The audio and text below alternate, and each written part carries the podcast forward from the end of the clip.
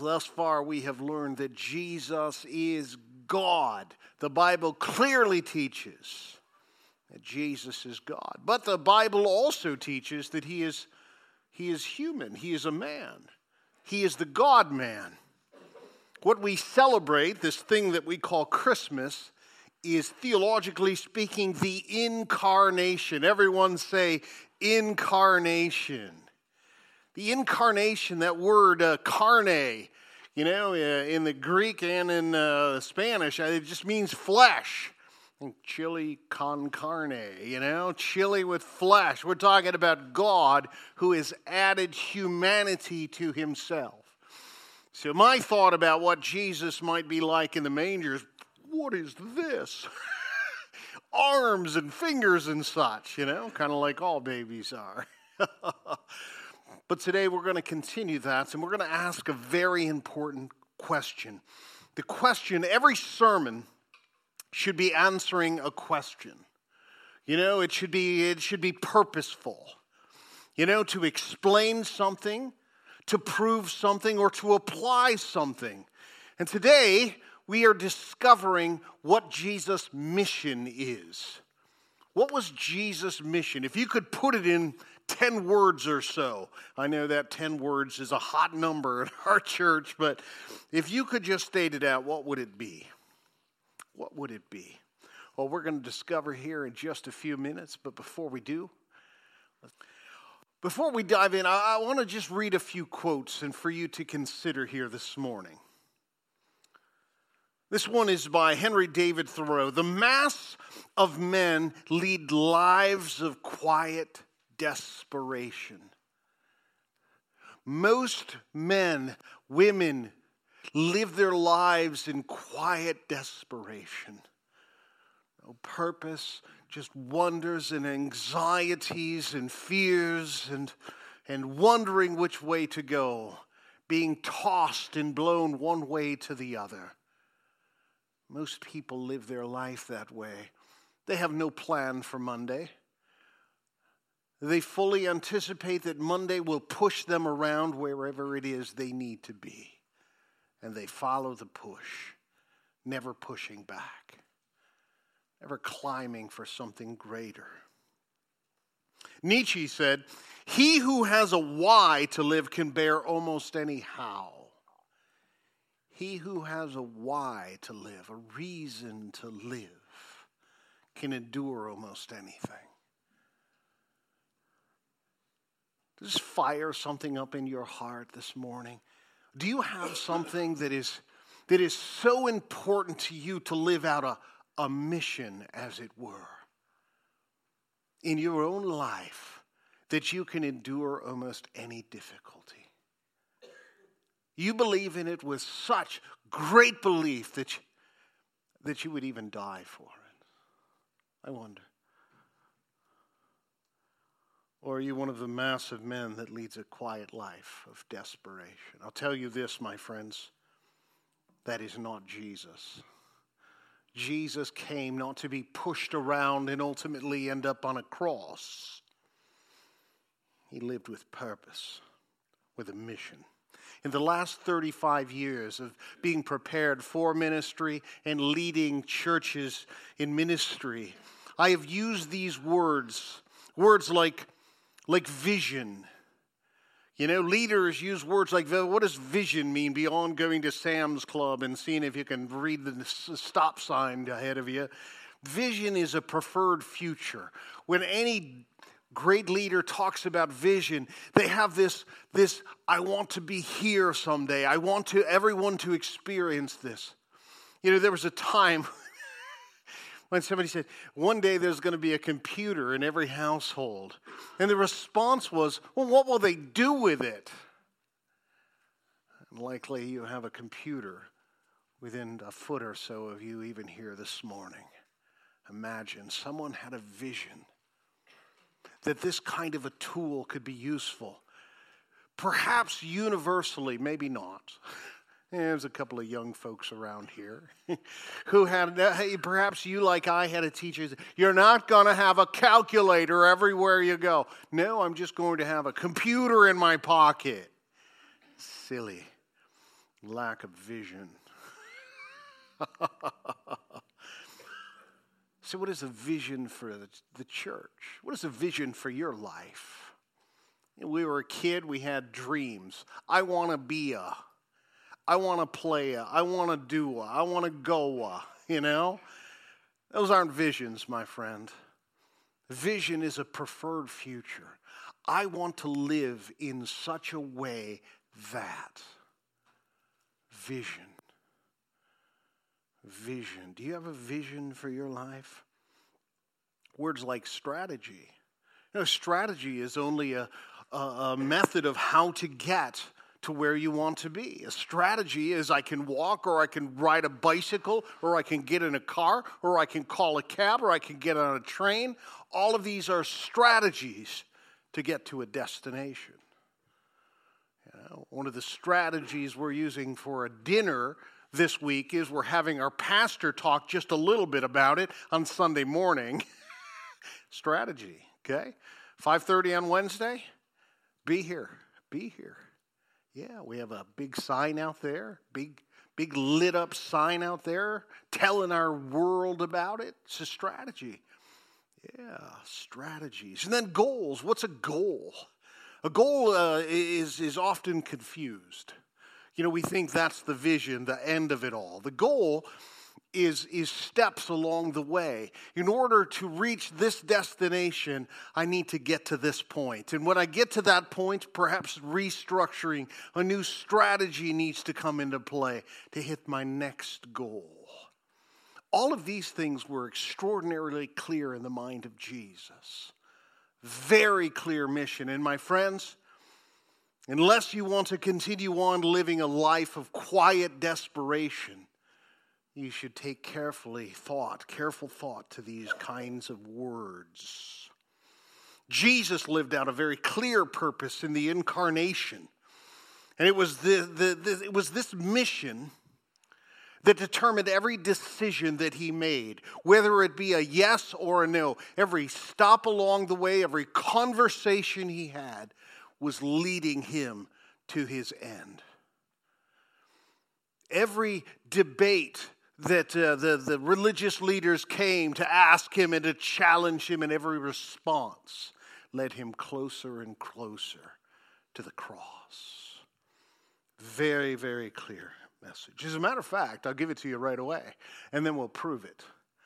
The mission is laid out by Jesus in John chapter 10. In John chapter 10 and verse 10, Jesus said these words, "The thief comes only to steal and kill and destroy, but I have come that they might have life and life abundantly." Jesus' mission statement, I have come that sinners might have life and life abundantly. And I guarantee, my friends, you must understand the mission of Christ. You've got to, and you know why? Because if you have put your faith in Jesus Christ, his mission is your mission. His mission is your mission. So I want you to take your copy of the scriptures and follow very carefully along here with me this morning. Let's start in Matthew chapter 1 and verse 18. For the discovery of Jesus' mission begins from his very birth. From his birth, from the very beginning. You know, I remember my parents seeing Emily for the first time as just a wee little baby. She was precious and adorable. And you know, my mom, the pianist, look at those fingers, you know. Just, we notice different things. You know, oh, he's going to be a football player. Oh, she's going to be oh my goodness, look at that. But I want you to take careful note here. You have read this surely hundreds of times. In Matthew chapter 1 and verse 18, we read about Joseph's distress. Now, the birth of Jesus Christ took place in this way. When his mother Mary had been betrothed to Joseph, now this was more than just an engagement. As far as public, they were considered married. Okay, I mean there was certainly a commitment higher than that, but this was not a small thing. So the birth of Jesus Christ took place in this way. When his mother Mary had been betrothed to Joseph, before they had come together, she was found to be with child from the Holy Spirit. Now Joseph did not know the origin of this child. He only knew that she wasn't pregnant because of him. And so we see his distress. And her husband, verse 19, comes to a decision. Oh, how important our decisions in our life. Our life is made up of our decisions. You are who you are today because of the decisions of the past, and you will be who you will be a year from now because of the decisions you begin to make today. And her husband Joseph, being a just man and unwilling to put her to shame, and here we have this dilemma. Here is Joseph, who is a just man, a righteous man, a man who is trying to walk the line in obedience to God and honoring him, and yet loving this woman. What can one do? One can act in both ways. Notice, he resolved to divorce her quietly.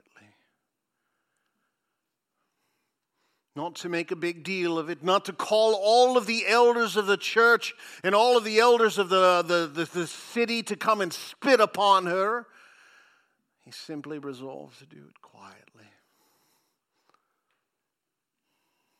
And then Joseph had a dream. It's astounding how our dreams impact us. This is not the I went to sleep and I woke up and I was craving bananas. Or the one where I dreamt I ate this giant marshmallow and I woke up and my pillow was gone. I mean, it's not that kind of dream. What he's talking about is divine revelation. I appreciate that smile. Welcome home. And here it is in verse 20. But as he considered these things, behold.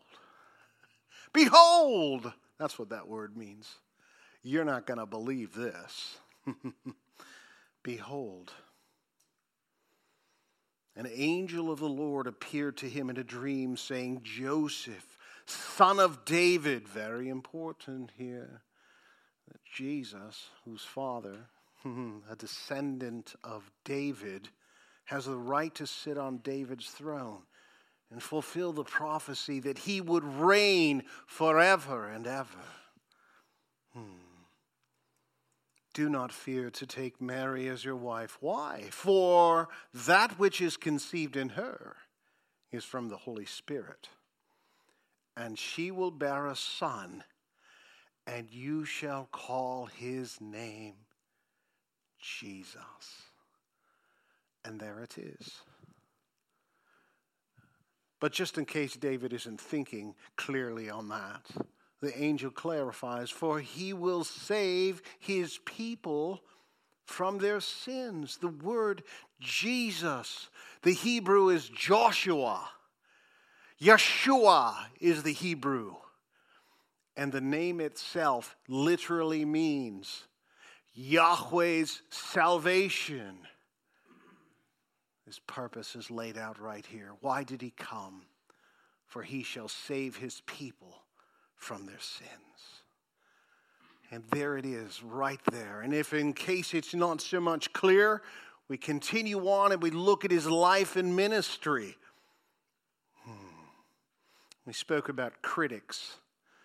These priests who would come and criticize him and question him and try to trap him. Well, they didn't like the way he was living, but he was living according to his purpose, his mission. Now turn with me to Luke chapter 15. Luke chapter 15. We're looking at passages that make so clear what the mission of Jesus is. And what we will discover when we get to the end is it's your mission as well.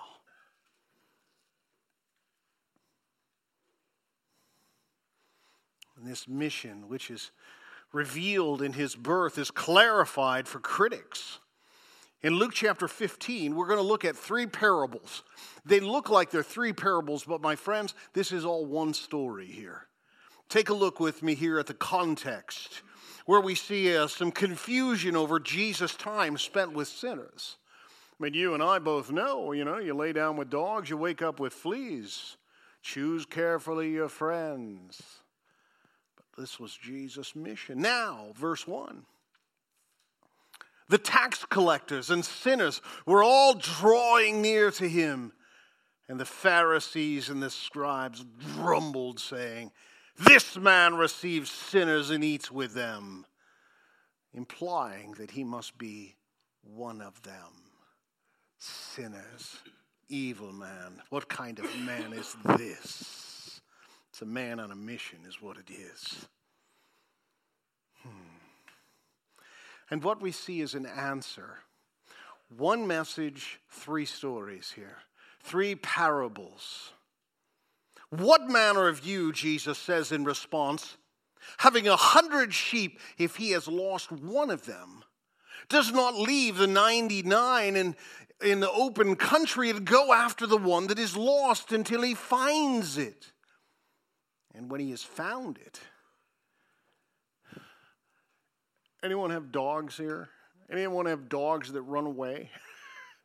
Dogs that you will scream like bloody murder, "Get over here!" And they look at you and run the other way. Much of my youth, one of my dogs thinks it's all a game. So here is this image. And friends, we're supposed to feel these stories, not just hear them or see them. We're supposed to understand. I mean, the sheep has great value to this guy, enough that he would leave 99. Yeah, but what if, yes, but what about? You get the feel here?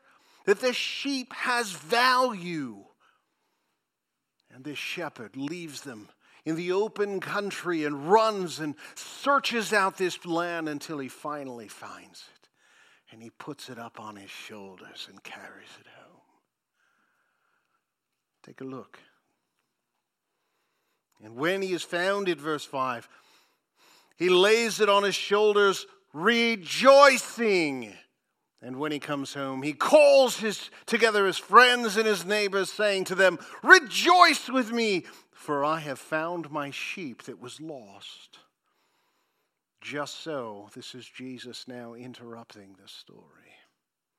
Just so I tell you, there will be more joy in heaven over one sinner who repents than over 99 righteous persons who need no repentance.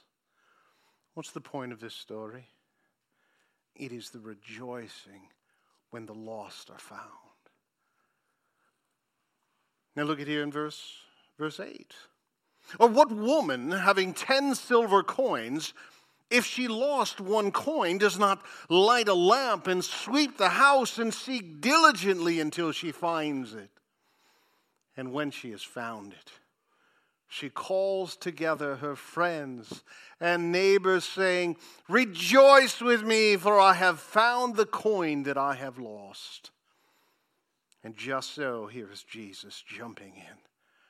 I tell you, there is joy before the angels of God over one sinner who repents. Getting the theme here, my friends? The lost being sought and found, in great joy that follows. But wait, there's more. Continue on here at verse 11. And he said, "There was a man who had 2 sons. Now we have seen the joy of finding a lost sheep and the joy of finding a lost coin.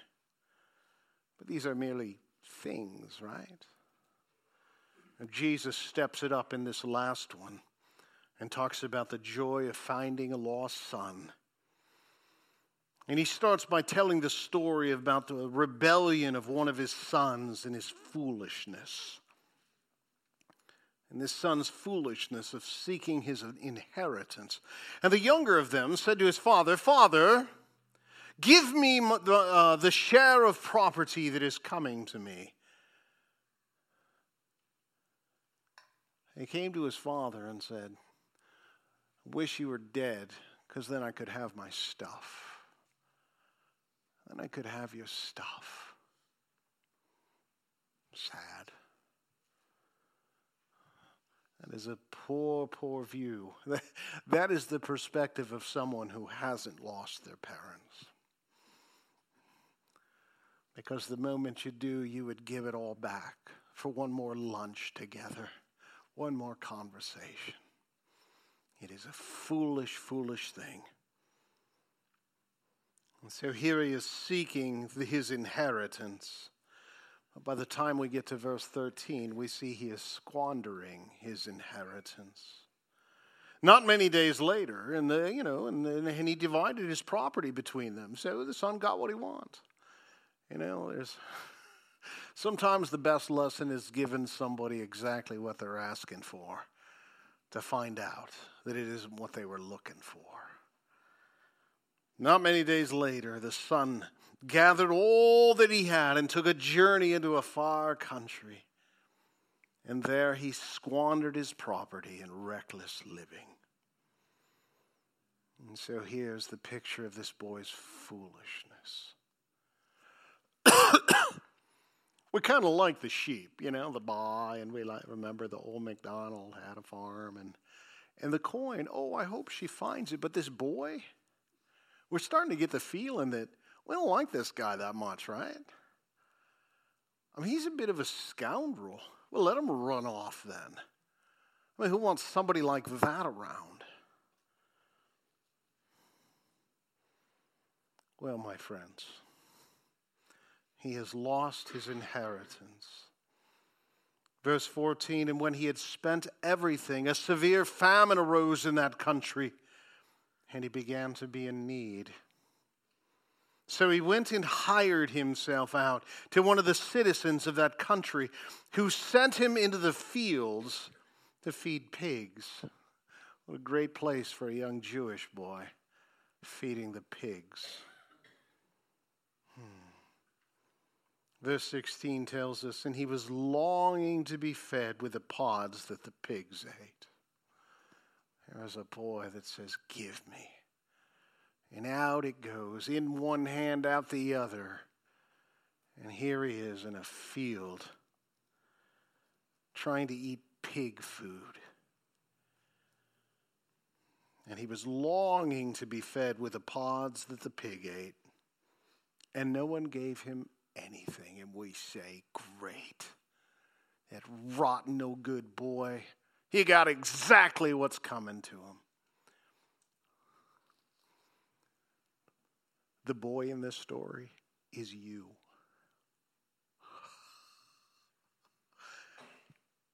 Me too. And you.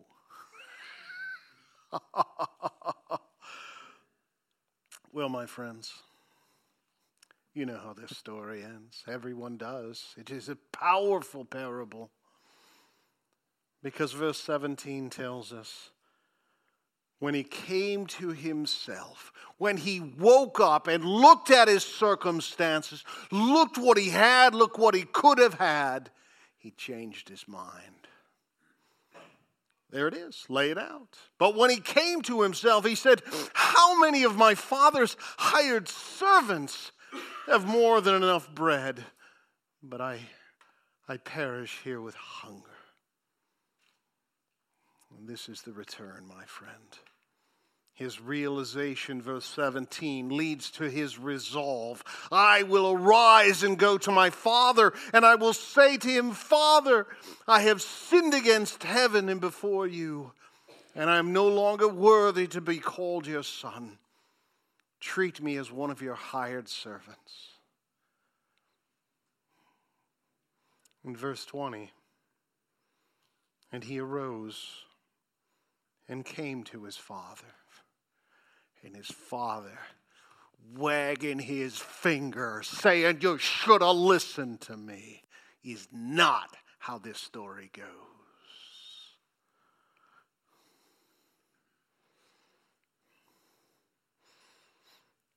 As he came and drew near to the house,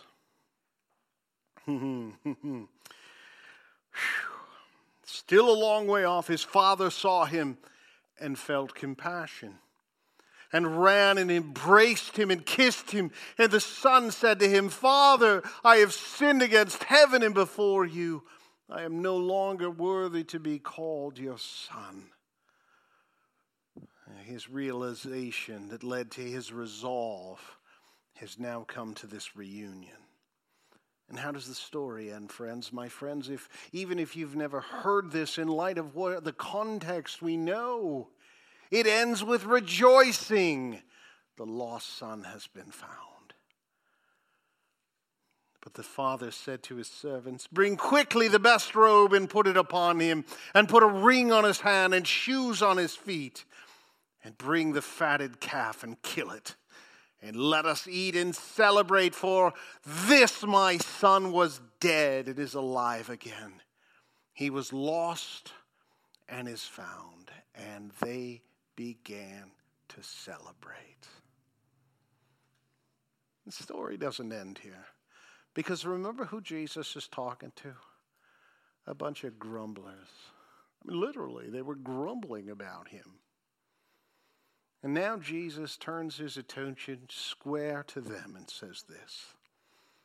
Now his older son was in the field, and he came and drew near the house and heard music and dancing.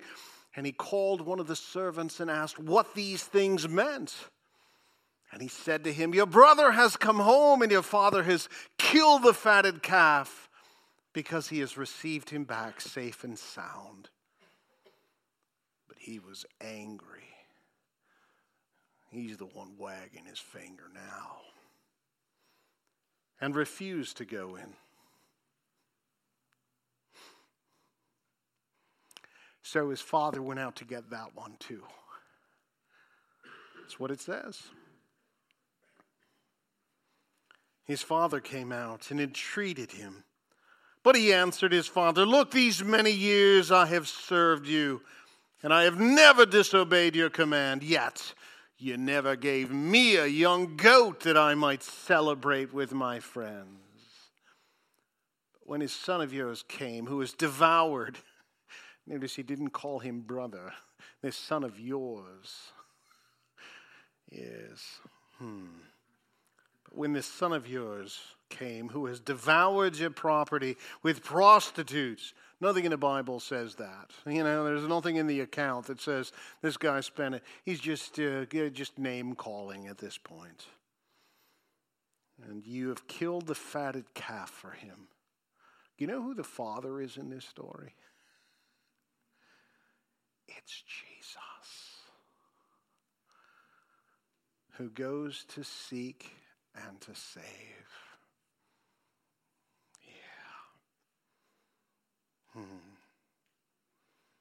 But the father has a bit of a reminder for this boy. And he said to him, Son, you are always with me, and all that is mine is yours. It was fitting to celebrate and be glad, for this, your brother was dead and is alive.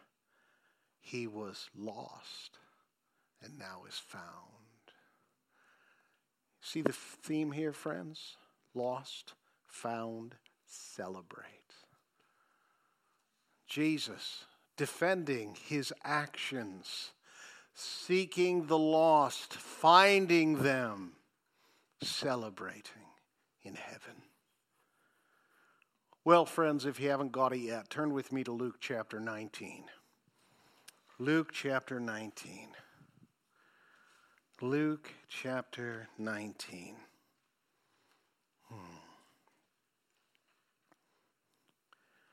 Because here Luke spells it out for us.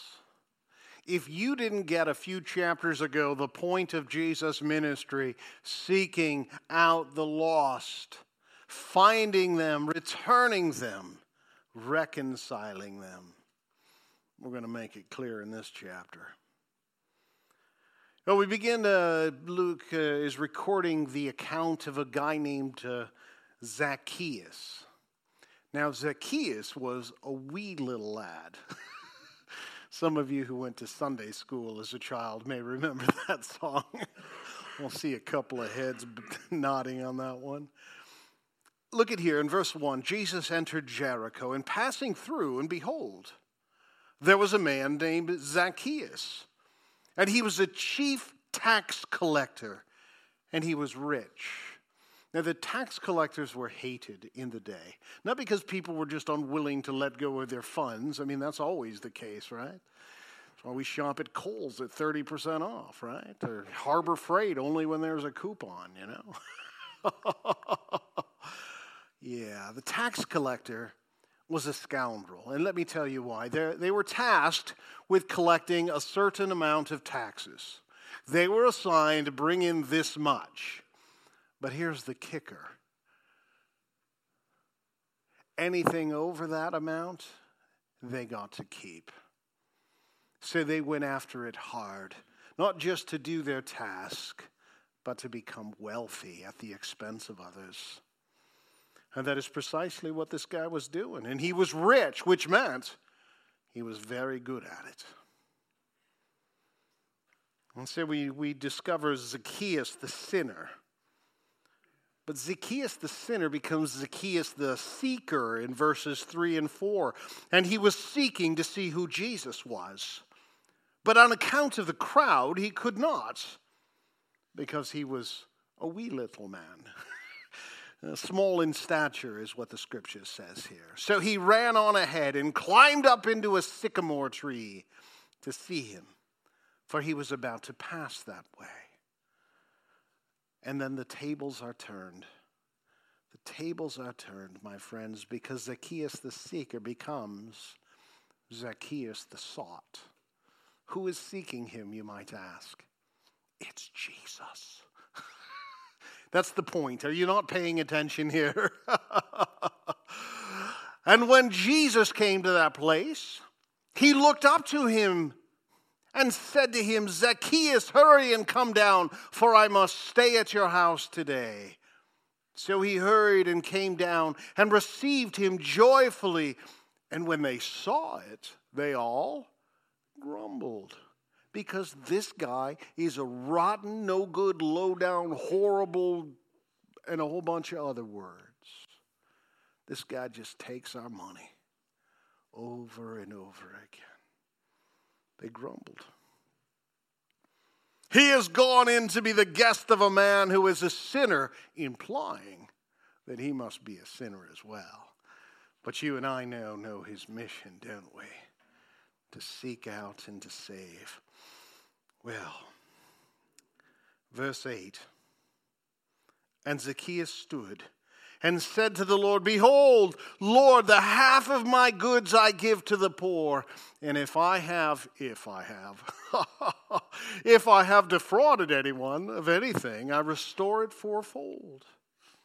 You know what that is, my friends? That's a turn. A man who is living for money is now the man who is releasing that money back to whom it belongs and those who need it. So, we see a change here.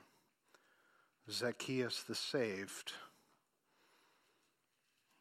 And Jesus said to him, "Today salvation has come to this house, since he also He's a son of Abraham, for the," don't miss this part. Friends, if you've been snoozing through the whole sermon, this is the time to pay attention. So if people come to you and say, "Hey, how was the sermon today?"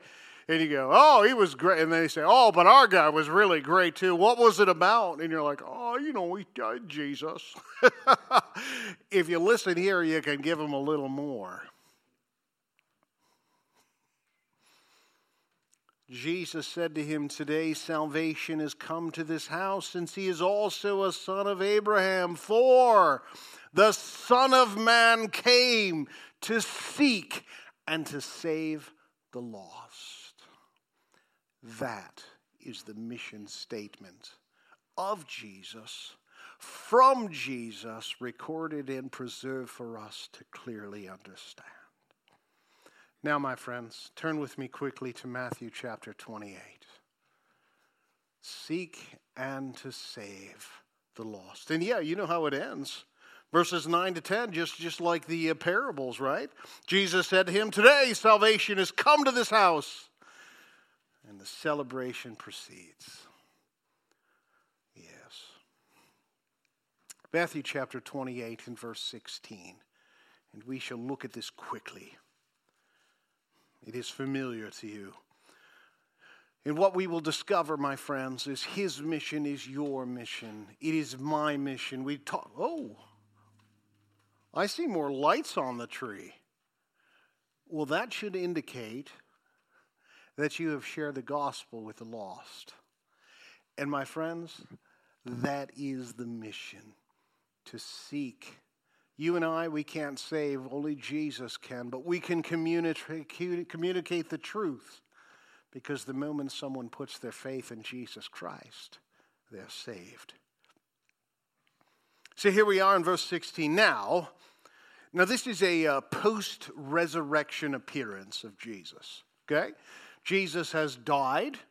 They put him in the tomb. On the third day, he rose from the dead, and he appeared to many people. And this is one of those appearances. And it is a mountaintop reunion. Now the 11 disciples went to Galilee, to the mountain to which Jesus had directed them. And what we see is a mixed reaction. And when they saw him, they worshipped him. There it is again. You know, the deity of Christ. He is God. They worshipped him and he received their worship. But some doubted. You remember that Thomas fellow? Doubting Thomas, as we call him. Some doubted. And Jesus came and said to them, I mean, you can almost feel this. I mean, here they are on the mountain together. But Jesus, you get the feel that he came a little closer. He came to them and said, all authority in heaven and on earth is given to me. Go, therefore, and make disciples of all nations, baptizing them in the name of the Father and of the Son and of the Holy Spirit, teaching them to observe all that I have commanded you. And behold, I am with you always. It is a partnership, my friends. Jesus did not meet them on the mountain and say, go and do it, and we'll talk about it in a few thousand years. He said, go. And remember this, I am with you always. His mission is our mission, to go and seek the lost that they might be found. To communicate the gospel. Friends, we know what the gospel is. It is astounding that in this world, even pastors I talk to do not know what the gospel is, so how can they preach it? People talk a good game, but you know it. Christ, say it with me, Christ died for our sin and rose from the dead. What are the four things that people must know? Number one, we're all sinners, every last one of us. Sin is rebellion against God. We're all sinners. What's the bad news? The wages of sin is death. Say it with me. The wages of sin is death. That's some bad news there, my friends. Death is separation from God for all eternity. Separate from his goodness, his kindness, his love, his compassion, his mercy, his joy. That, my friends, is hell. But there is good news. The good news is that Christ died for our sin, rose from the dead. Romans 5:8 says it this way. God demonstrated his love for us in that while we were yet sinners, Christ died for us. And the good news is this. You don't have to join a church. Good idea. You know, it's not about carrying around a Bible and reading it and talking the game. It's about faith in Jesus Christ. You can be saved by faith in Jesus Christ. That is the number four, friends. That's where we got to land with people. And what is faith? Two concepts here. Reliance and relinquish. reliance. We are depending on Him to forgive us our sin, to keep His promises, that we will spend an eternity with Him. It starts by accepting that as true and then acting on it. The second aspect of relinquish makes complete sense. Do you trust me? Then come here. What does he mean by that? What's going to have all kinds of questions. Can I trust him or can I not?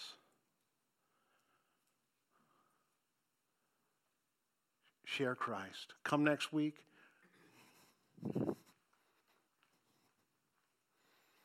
Wow, we're running out of light bulbs here, friends. And just turn it, and it comes on. This is how we're lighting up this tree at Christmas time.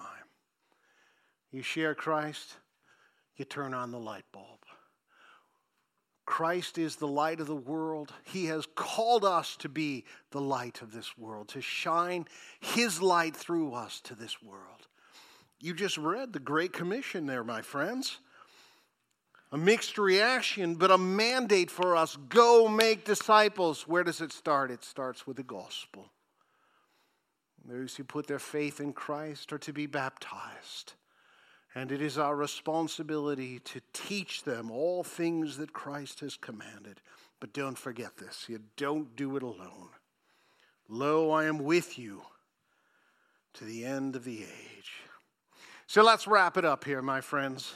Bible to go, sermon in a sentence. The mission of Jesus was to seek out and save the lost. That is the celebration of Christmas. That the Son of God added humanity to himself, the incarnation, that he might live among us, reveal God to us, but ultimately to seek out and save the lost. And how did he do it? Died on a cross on Mount Calvary. And know this is true, my friends. We partner with Jesus when we communicate the gospel, when we evangelize the lost.